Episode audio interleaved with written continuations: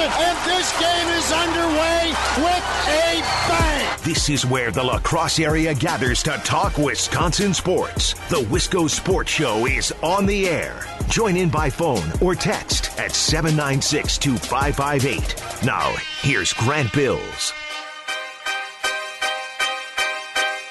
So we've been talking about the Monday night game, right? The Packers and the Lions, 23-22, the game that kept the Packers in first place and actually stomped the Lions all the way down to last place.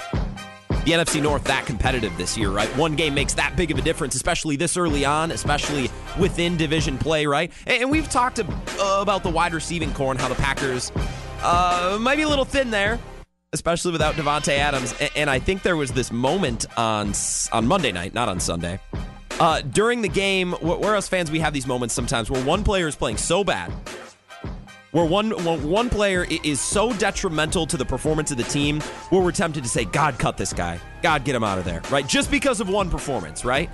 And I think I saw a lot of that on Monday night on Twitter uh, and talking to Packers fans and on Facebook and, and all the uh, the ways that I try to keep up with Packers fandom during games, right? Mostly through social media.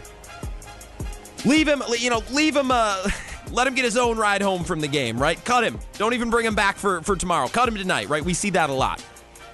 And I think a couple of times in my, my time as a Packers fan, I have fallen into that trap where I have tweeted or, or thought that sentiment, right? Where get this guy off the team, cut him just because of one game.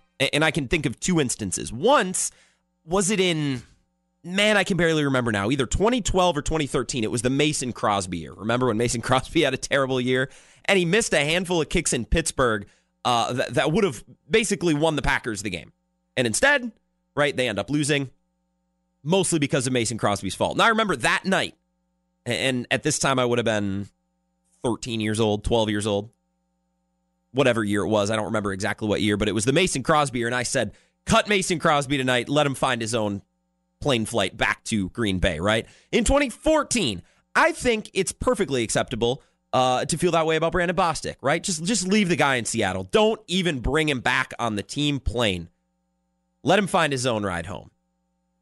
I'm pretty sure a lot of people felt that way on Monday night. I saw a couple of tweets, you know, get Shepherd off the team, cut Shepherd. He's going to sink this team. He's going to lose him this game, blah, blah, blah, blah. Why is he on the roster? Okay. I control myself. I did not uh, think that way. I did not tweet that. And I'm not saying that to brag, uh, but it is interesting, especially when you look at the rest of the Packers wide receiver depth chart and, and how important Darrius Shepherd, regardless of, of his play on Monday night, how important he still is uh, yet to this team. Let me explain in a moment. This is the Wisco Sports Show here on WKTY. My name is Grant Bills. We're actually not going to talk a ton of Packers today. We're going to talk a lot of basketball. Uh, Dave Carney is actually going to join us uh, coming up at 5.15. Of course, he co-hosts Mornings with Dave and Scrady here on WKTY. We're also going to preview the Buck season a little bit and go over uh, that long-awaited NBA general managers poll that comes out this year, every year at about this time. I can't wait. It's one of my favorite things. And we're going to catch up with Drew Kelly uh, about tomorrow night's game here in the Mississippi Valley Conference, the game that we will be covering. And I mean, me and Drew tomorrow night. We have a lot to get to, but I wanted to start with the Packers. I wanted to start with the Packers because a lot of us felt, why is Darrius Shepherd on this team? Cut him. Let him. I know they were in Green Bay, but that sentiment, right? Let him find his own plane ticket home. He doesn't even deserve to fly on the team plane or the team charter, right? Would have been tempting to think that way. And I think a lot of us did think that way, whether we tweeted it or posted it or not. But it's interesting because the Packers are in, in, in, a pretty interesting spot right now with their wide receivers. Matt Schneidman uh, of The Athletic, who replaced Michael Cohen, uh, who left to, to cover real football, to cover soccer, right? The original football. Uh, and, and, Matt Schneidman has slid into that role. And he wrote an article earlier today uh, how undrafted Packers rookie Darrius Shepherd is moving on from a forgettable Monday night football debut, right? Kind of summarizing exactly everything that went wrong from, from a, a muffed punt return that would have given Aaron Rodgers the ball with the game tied at 13 to then uh, allowing the, the pass to be intercepted on the one yard line and taking 55 yards in the other direction for an ultimate uh, Lions field goal. Talked in, in his press availability this week, and Matt LaFleur, of course, was asked about it as well. Uh, this is what Darrius Shepherd has to say, and it's a really interesting article. If you have an athletic subscription, uh, definitely get on there and read it. This is what Shepherd said it's definitely tough just putting the team in that position with multiple plays that happened. It's something where I can learn from those mistakes and move forward. I think part of it uh, was just trying to to press to make a play. I just need to try to be more relaxed, play more relaxed out there, right? That's the theme. Matt LaFleur was quoted and, and what he had to say in press availability, right? Taking too much of a risk, should have fair caught it, a bad position, trying to catch a punt above his head, right? Shepherd continued, At the end of the day, it's on me. I got to get my feet in the ground. Slipping is not an excuse. I got to catch the ball. He put it where I could catch it and make a play. So I got to make sure when I get my opportunities to make the most of them, especially during games. Now, this article continued. I think this was the most interesting part of, of how the Packers players and, and coaches supported him, made him feel confident, made him feel like, man, we still need you. Right? Shepherd said it meant a lot to me uh, for these guys to have my back. It really helps bring you up after making those kind of mistakes. And it might be to Darrius Shepherd's advantage the current state uh, of the Packers depth chart at wide receiver because there ain't there ain't much of anything going on on that that receiver depth chart, right? Now, if you look at the the injury report, Geronimo Allison is not practicing. He's dealing with a head. It sounds like the chest is okay, but still dealing with concussion. Davante Adams with turf toe, and Valdes Scantling injured as well, although he was able to come back and play on Sunday. Field Yates, who works for the NFL Network, tweeted this out today, and I almost laughed out loud, comparing the healthy wide receivers for the Packers and the Raiders. These are the current healthy wide receivers on the Packers depth chart Jake Kumerow, Allen Lazard, Ryan Grant, and Darrius Shepherd. That's it. Now, that doesn't mean Valdes Scantling won't play on Sunday. He's just not 100%. Doesn't mean Allison or even Adams couldn't play on Sunday, but they're not healthy. They're not 100%. The Raiders' current healthy receivers are Hunter Renfrow, Zay Jones, Trevor Davis, Keelan Doss, who, if you watched Hard Knocks, you'll recognize that name, and Marcell Ateman. Right, these offensive coordinators, these head coaches are going to have to cook up, uh, cook up something through the run game, through the tight ends. They're going to have to figure out something on Sunday because neither one of these teams has a, a, a anything close to a healthy complement of wide receivers. In fact, and this is according to Matt Schneidman, and but but made available through the Packers uh, uh, injury report as well. Not at Packers practice today. Davante Adams, Valdes Scantling, Geronimo Allison, Jimmy Graham, Robert Tonyan. Those are five pass catchers.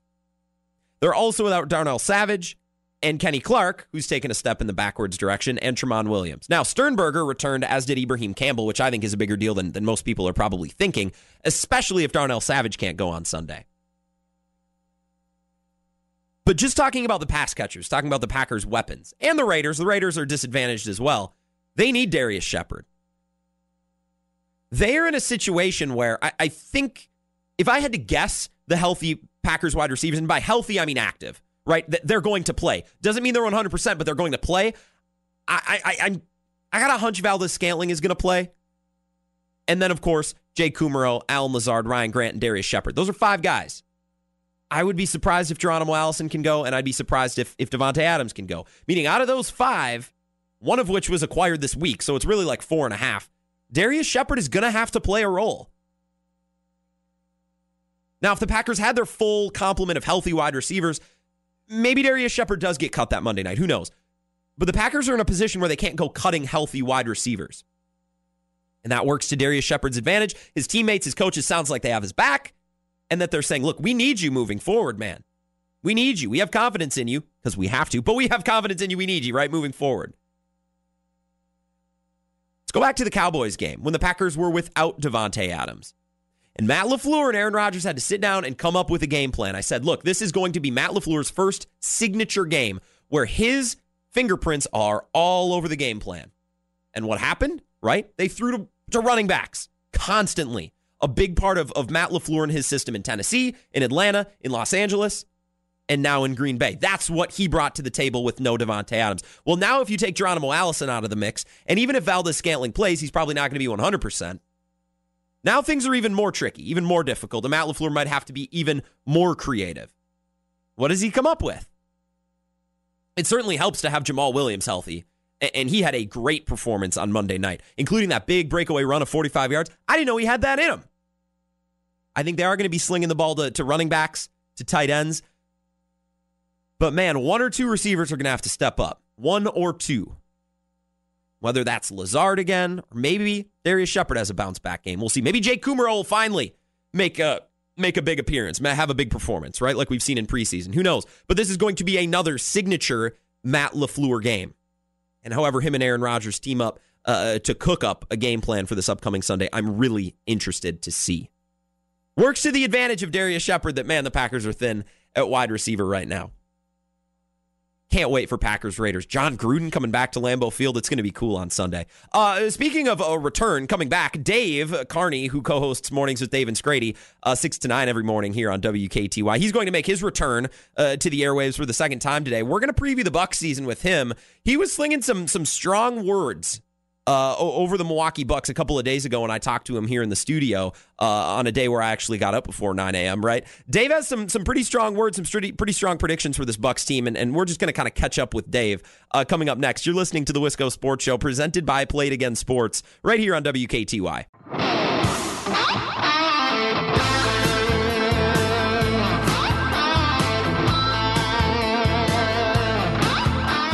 This is the Wisco Sports Show here on WKTY. My name is Grant Bills. Thanks for tuning in. You know, it's been too damn long. We're just a week away from the tip off of the Milwaukee Bucks season. And talking so much Brewers, so much Packers, so much Badgers, it's easy to forget about the Milwaukee Bucks. And they just might be the best team in the state of Wisconsin right now. And I thought, uh, no better time, no better opportunity to connect with our morning show host, Dave Carney.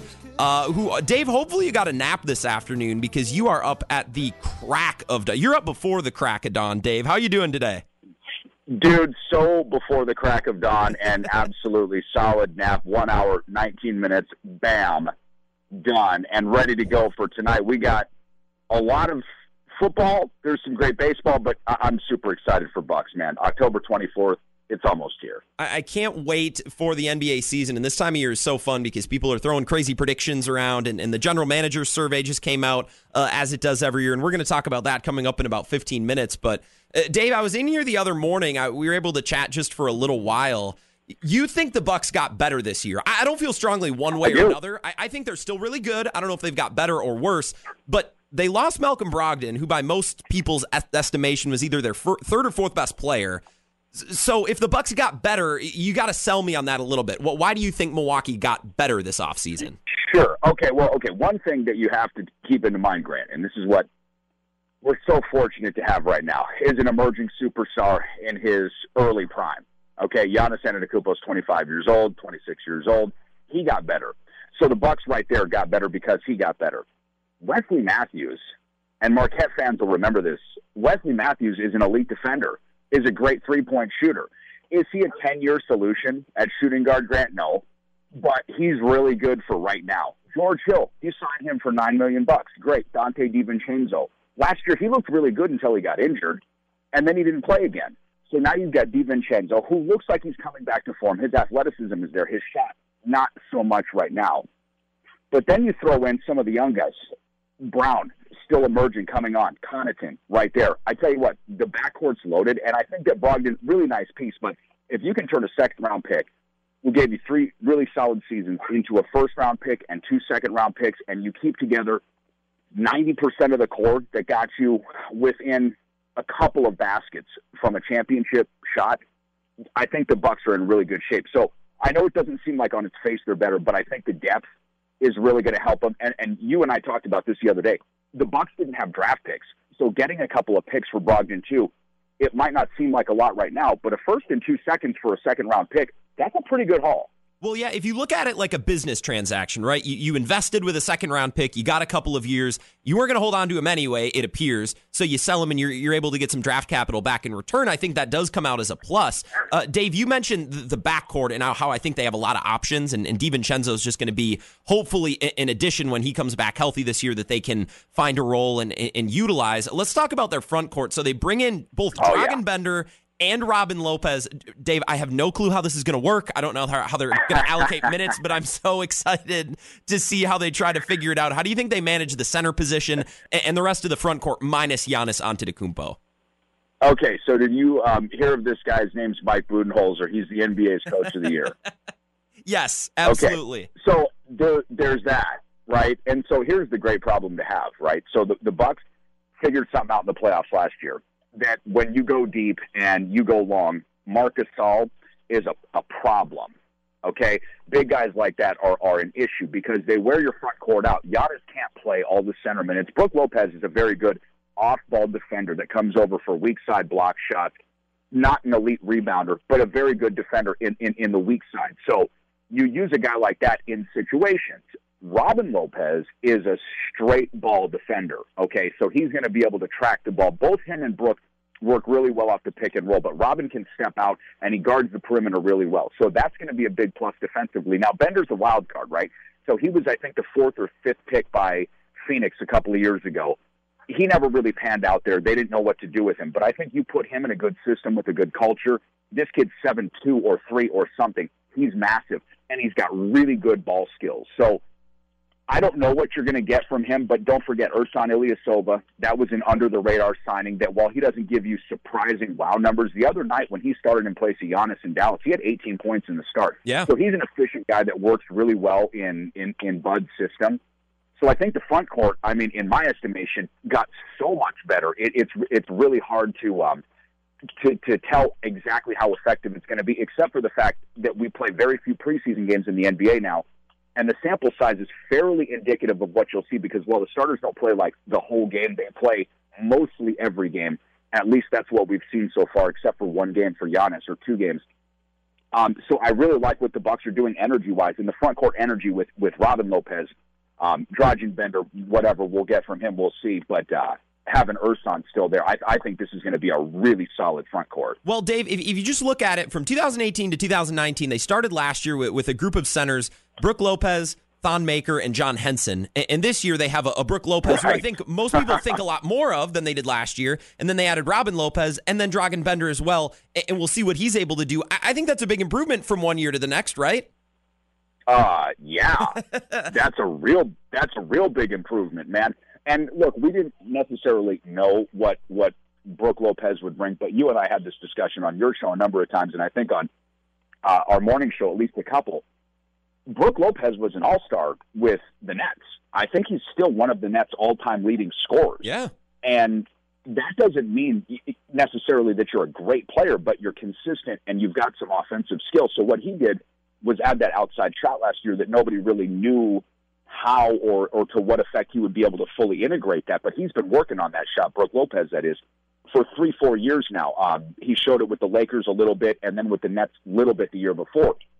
But yeah, you think about what he has done, the way that he's evolved his game. Robin Lopez still a throwback, but he's the defensive center that the Bucks probably really needed and very durable uh, as well. I love it, man. I really do. And I don't want to be hyperbolic because I know last year I was telling everybody, hey, listen, we're going to the championship. It's going to happen. And there was nothing that I, I, I would have had change my mind up until game six against Toronto. Okay. But this year, I really believe the Bucks are going to the championship and it's going to be a great season. I'm super excited. The East is, is arguably weaker. I mean, I don't think that yeah. we can say for sure, but it's arguably weaker than last year. So that said, the Bucks should have an easier path to make it if they play the way they're playing so far in the preseason, which you can't necessarily judge. But if they do that and it continues, this is going to be a great season. Yeah, I have high hopes. I'm excited. Uh, Dave Carney joining us on the Five Star Telecom Talk and Text line, uh, co-host of Mornings with Dave and Scrady here on WKTY. Uh, last question for you, Dave. I'm interested because we have just been so sold on this Bucks team. It's easy to forget that Mike Budenholzer has only been here a year, right? That last year was his first season. What do you think he can add in year two? Are there adjustments or wrinkles? How can he get better as a coach? Because I think there are some and maybe even myself at times, I fall into this camp that said, well, you were up 2-0 in the in the Eastern Conference Finals, and you needed to make one tweak or one adjustment to get you the rest of the way, and, and he didn't quite do it. What can he change or tweak for the better in year number two that he wasn't able to do last year? Right. That's and that's a good, fair question. But the real tweak is going to come from the development of the players, in my estimation. Sure. Right. Like I don't think that there was a real bad play call that Coach Bud had. I just don't think that they made shots when they needed to. Now, the defense that was played on Kawhi Leonard by Malcolm Brogdon was highly effective. When they went to Khris Middleton, highly ineffective. And, and, and generally, that was what seemed to be, in rewatching that series, which I tried not to do right away, but I did later, that was that was kind of what I saw from that, right? Is that Khris Middleton could not guard Kawhi Leonard at all. And and when they put you know Middleton on Kawhi, he went to the hoop every time and he scored on him or got a foul. Brogdon seemed to keep him out of the lane more, not all the time, but I think 65, 70% of the time he was forcing him to pass the ball or take a mid-range shot, which while he'll make 45, 50% of the time is better than a layup. So the point is, I think development, it will be Coach Bud's real chore this year. Developing guys like DJ Wilson, developing Donte DiVincenzo, developing Giannis Antetokounmpo, which, as ridiculous as that might sound, this is still a very young basketball player because see now he seems like this established forever superstar. Three and a half years ago, he was the most improved player. Yeah. Nobody saw this coming. Nobody did. Okay, it was still going to be Jabari Parker's team. So I think that's where Coach Bud's going to be able to really show and, and earn his stripes, Grant. And for listeners that have no idea who Coach Mike Budenholzer was before he came here, he was part of Gregg Popovich's staff since he was in the film room. Okay, he works with Gregg Popovich, wins four championships, goes to Atlanta, first time head coach, takes the Atlanta Hawks with Al Horford, who never shot outside of 15 feet, turns him into a three point shooter. Paul Millsap, same thing. Atlanta wins 60 games, goes to the Eastern Conference Finals, and challenges LeBron James on the road to one of his eight consecutive finals runs. Okay? Then he gets coach of the year there. He comes to Milwaukee and takes the Bucks further than they've been since Kareem Abdul-Jabbar was present.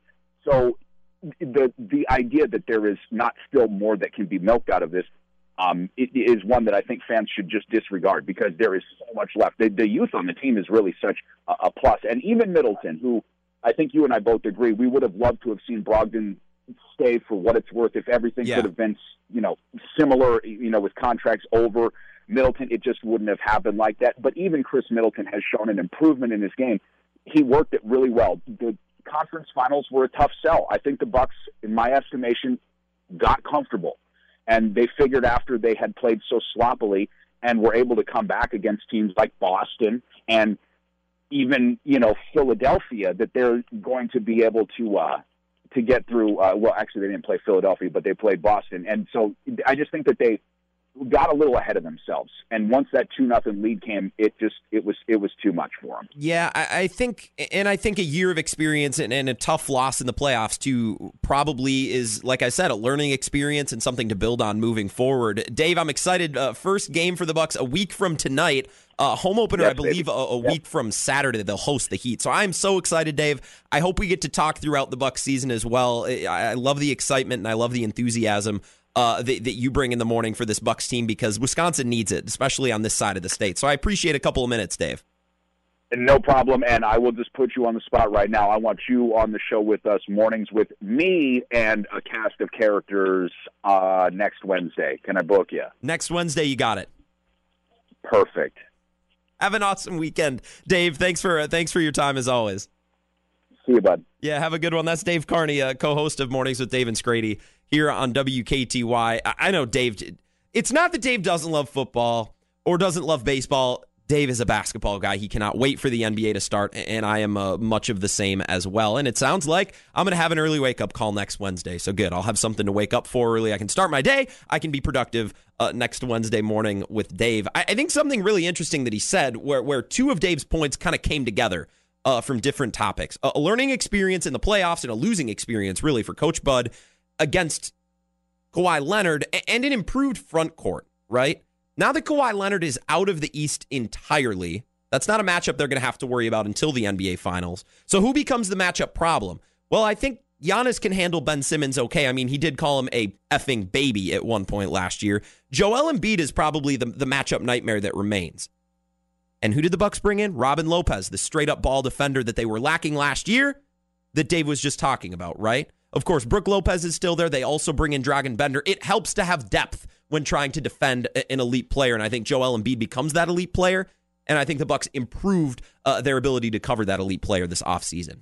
Interesting how interesting how points come together, right? Dave Carney, thanks a lot for joining us. When we come back, I want to talk about that that so awesome, so wonderful NBA general manager survey uh, that happens every year at this time. And if I made it sound lame and, and nerdy and, boring, it, it's not. Let me explain all what it includes. It's full of delicious little nuggets and bits of drama, just like every piece of the NBA includes. We'll talk about that coming up next. Drew Kelly on the way as well to talk about tomorrow night's huge game in the Mississippi Valley Conference. A lot to come here on the Wisco Sports Show. You're listening to WKTY.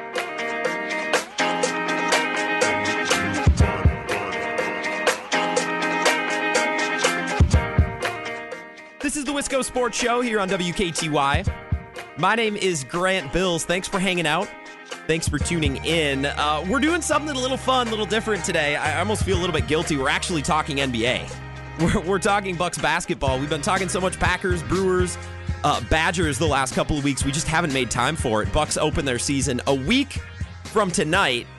That's October 24th in Houston. And then, of course, their home opener just a couple of days later, Saturday afternoon, uh, hosting Jimmy Butler and the Miami Heat. So it's about time, right? The, the NBA tip off has certainly snuck up on us.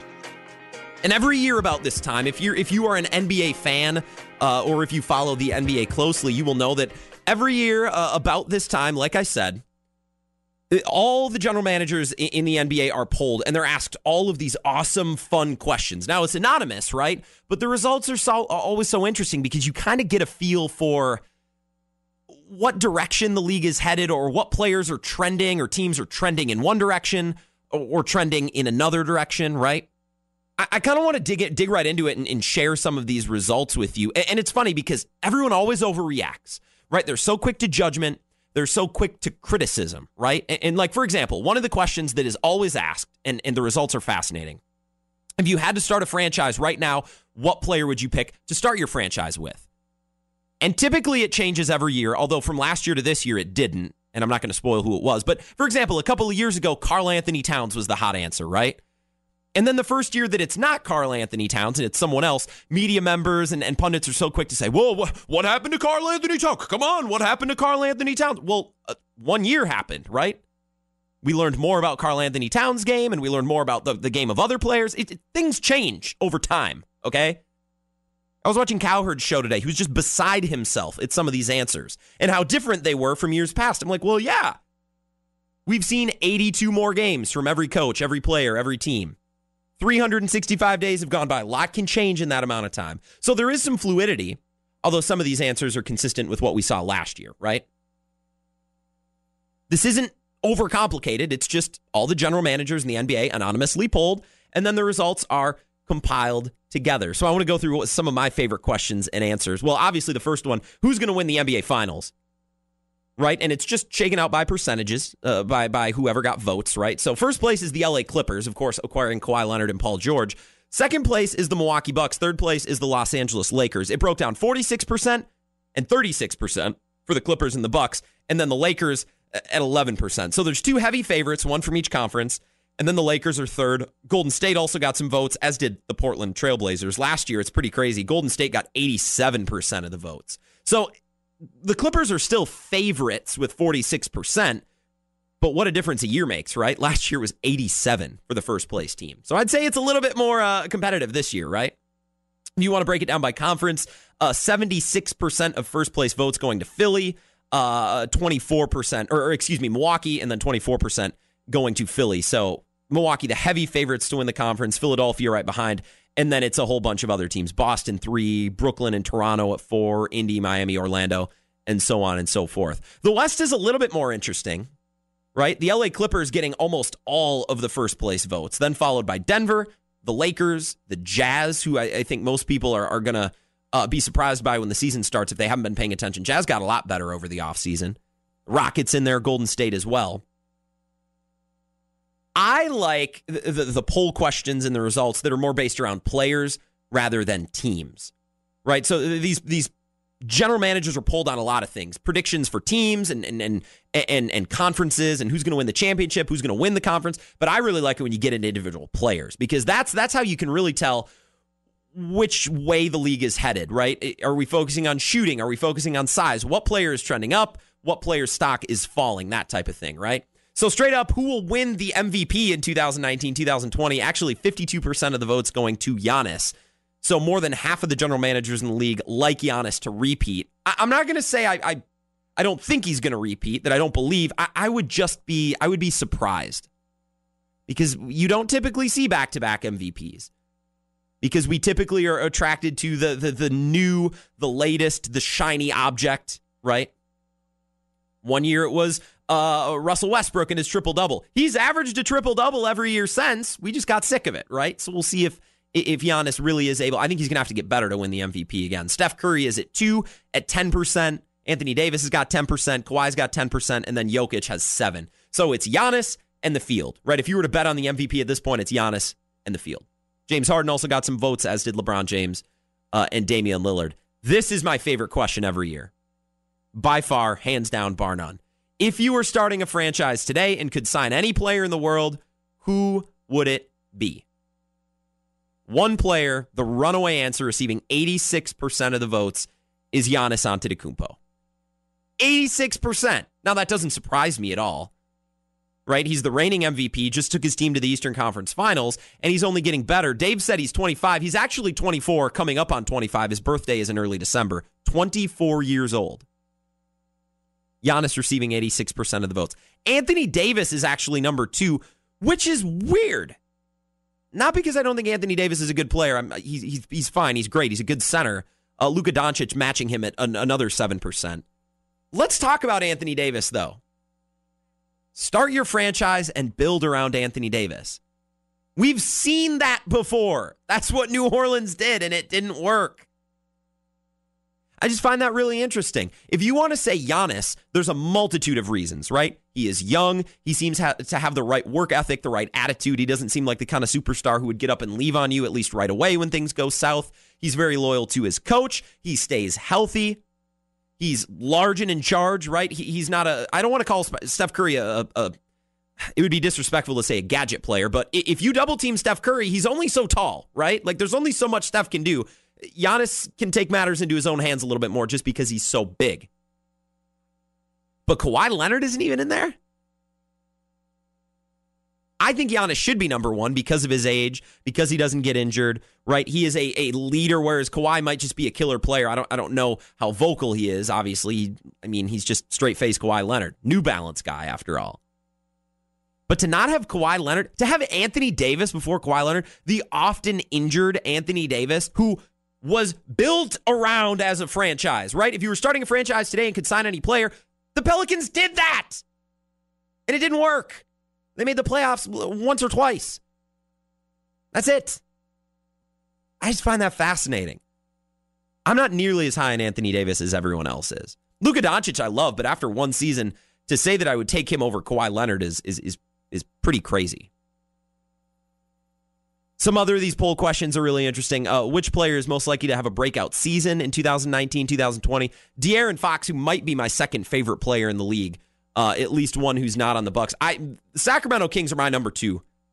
Right when I'm not watching the Bucks, I'm cheering for the Kings. De'Aaron Fox, I think, could have a breakout year. I think that's a, a solid pick. Jaren Jackson uh, also up there with some votes, and Jayson Tatum, Brandon Ingram, Jamal Murray. A lot of players also receiving votes. I, I don't think there's a bad choice in there. The best point guard in the NBA, Steph Curry, I think, hands down, but also Damian Lillard and LeBron. LeBron James isn't really a point guard. He's more just a, a point forward or a power forward who just handles the ball. Best shooting guard, James Harden. Best small forward, Kawhi. Best power forward, Giannis, not particularly close. Best center, Nikola Jokic, which is interesting because Joel Embiid is dominant. He's not the passer, he's not the shooter that Jokic is, but when it comes to straight up backing down the defender, I don't know if there's much better, more dominant than Joel Embiid. Which team made the best moves this offseason? The Clippers and the Pelicans, right? The Pelicans just because they drafted Zion Williamson. That's really it. They also, I mean, they also brought in JJ Redick, and I love JJ Redick except for his experience with the Bucks, right?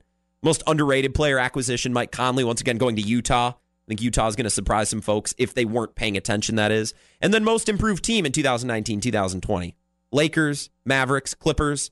And then there's just a, a, a, a pile of teams receiving a couple of votes Hawks, Nets, Bulls, Pelicans. I think the Hawks are an interesting team. Follow that one. Love this poll. I love this poll because it gets people talking. 86% of general managers in the NBA would choose to start their franchise today with Giannis Antetokounmpo. Pretty lucky in Milwaukee. We like to talk about how we're so blessed uh, with the Packers for drafting Aaron Rodgers and getting to enjoy him after Brett Favre.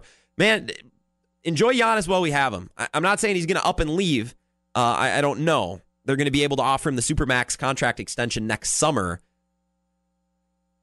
Enjoy him while he's here. I don't know what his future plans are. I think it's it's unfair for anyone to know what his future plans are, really. Enjoy him while he's here. 86% of general managers saying, yeah, if we had to start a team, we would take number 34, Giannis Antetokounmpo, the Greek freak. Pretty cool.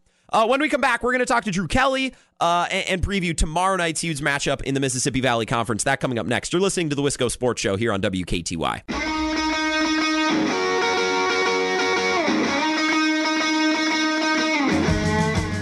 Final segment of the Wisco Sports Show here on WKTY.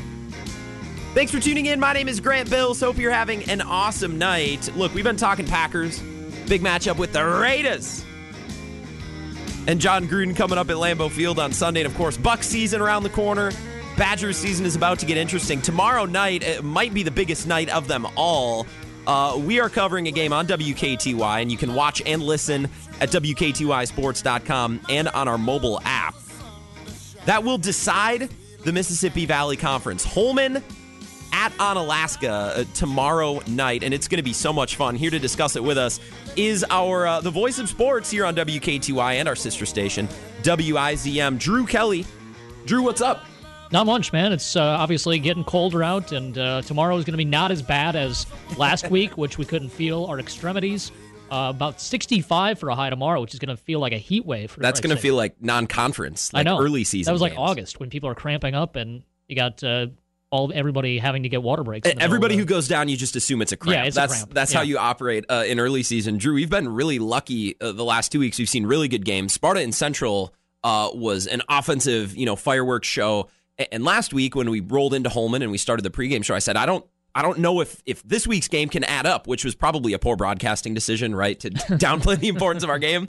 But it did. It, Yeah. it was tremendous. It was a different type of game, but a really cool scene at Holmen High School last week. And I think in the post game, I was talking about the mistakes Holmen made, and I don't think I talked about how good Sparta is. I think I did a little bit of a disservice to them. How good was Sparta last week? Uh, Sparta was really good because they didn't beat themselves. I mean, you take a look at what Holmen did. They had three turnovers. They could have had about five, given all the fumbles that they had, and some of the penalties they had also were just drive killers. Especially that last drive. They you know they're they're going in for a score to possibly uh, take the lead, and I think they had two holding penalties. You know, they had illegal motion a few times, which obviously with all the motion they do before the snap in the backfield, that's going to happen sometimes. But it just came at the most inopportune times for Holmen, and then uh, Sparta you know, they're going to be a team to be reckoned with in the D3 playoffs because all of a sudden you play a bunch of MVC teams, play a lot of like big time schools, then you drop down in conference or in playoffs. It's the same thing like Aquinas in basketball. Yeah. Uh, you know, they might not be as great in the MVC for boys, and then they go to the playoffs and they drop down to D3 or D4, and they're almost automatically going to win two or three games because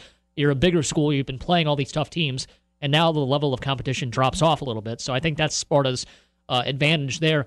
As far as Holmen, they've got two losses. They've turned it over eight times in those two games. So it's one of those scenarios where if they don't beat themselves, they They always win. they always win, Sure. which seems so cliche and so dumb because it's part of the game. Turnovers, it's just but logical. It's just the way it is. I mean, they if they take care of the ball, and obviously they're not going to throw many interceptions, much less throw it at all.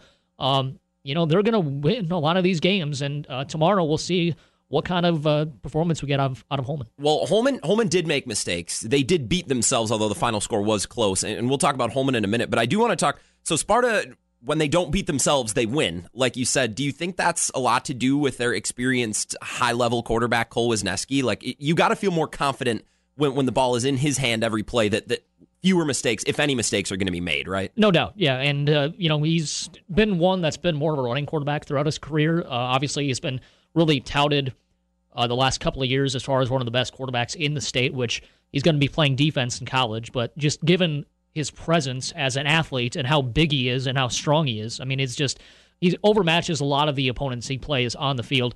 I was really impressed uh, with uh, Kent, Tyler Kent, I think is uh, the running back for Yep. Sparta, which.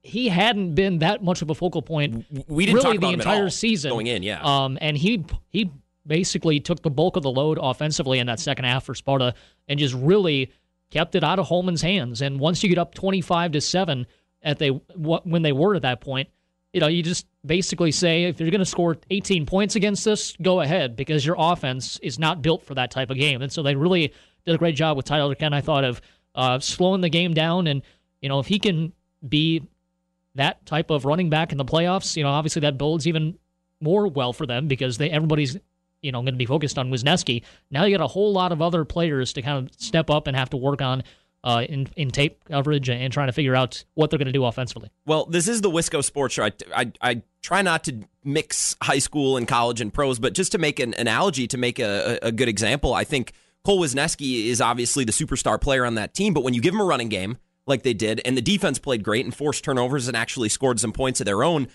Wisniewski didn't actually have to do that much. No. He just had to avoid turnovers, make a play here and there when they needed. If that's the way Sparta can operate, they can win a couple playoff games, like you said. No doubt. So I, I want to talk about Holmen.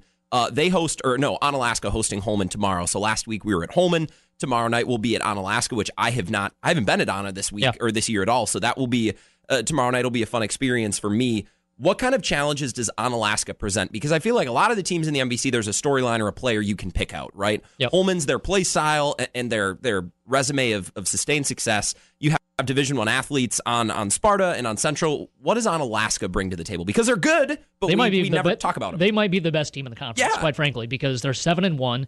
Um, the only loss is to Lake Mills, where they obviously didn't play their best game. I think it was twenty-one to fourteen. So obviously, offensively, you know, you, you play some of those teams in the non-conference to get yourself in a better position towards the end of the season, get yourself in a situation where you're, you know, still trying to work on some things in the non-conference. So once the conference season comes, you know, you're all set to go. But um, they basically are as balanced as balance can be. Uh, 70 yards more rushing than passing. Uh, Nathan Lubinsky is a big time running back. Uh, Austin Larson in his second season at quarterback, uh, like 18 touchdowns and two picks. One of them, I was talking to Coach Yashinsky, was a Hail Mary at the end of the game. So it was either, you know, you give yourself a chance or not. Yeah. Uh, so that one was kind of a wash. Um, and Landon Peterson and Hank Olson on the outside are really good receivers. Uh, two guys that really can, you know, take the top off the defense for a lack of a better term. And uh, Holmen's defense just completely shut down Johnny Davis two weeks ago, or last week rather, forty-one to nothing. And Johnny had like on Alaska Onalaska. beat Central forty-one to nothing, Mm-hmm. uh, just completely stymieing them, which I thought was almost impossible. I thought if and if you can stop Johnny Davis, you can shut down pretty much anybody You can beat anybody. at this. And so obviously they've got that going for them, only allowing 26 points in conference play in the five games that they have. And so it's going to be a tough one for for for Holmen to come into Onalaska and beat them. If they uh, do get the victory, they'll be forcing a three way tie in the MVC. Onalaska wants that championship outright, though. Yeah, I, I I don't like the sharing of conferences in high school football, and I can't imagine Onalaska or Holmen or Sparta or any of these teams would ever choose sharing a conference title if they can avoid it. Tomorrow night is going to be so much fun for that reason. Drew, as always, thanks for a couple of minutes. 6:50 pregame tomorrow night. Absolutely, and we'll be on the air at about 7 with kickoff from Onalaska Holmen, Anna, and it's going to decide the Mississippi Valley Conference tomorrow night. Don't forget, you can also stream with video as well, with a scoreboard, with everything you need. It's just like watching the game on TV presented by Firefighters Credit Union. That's available on our website, WKTYSports.com, and on our mobile app as well. Hope you're tuning in tomorrow night. It's going to be a lot of fun. Badger Roundtable show from 5 to 6 tomorrow night, and then live from Onalaska High School. Have an awesome weekend. Enjoy the Packers, the Badgers. I'll talk to you on Monday.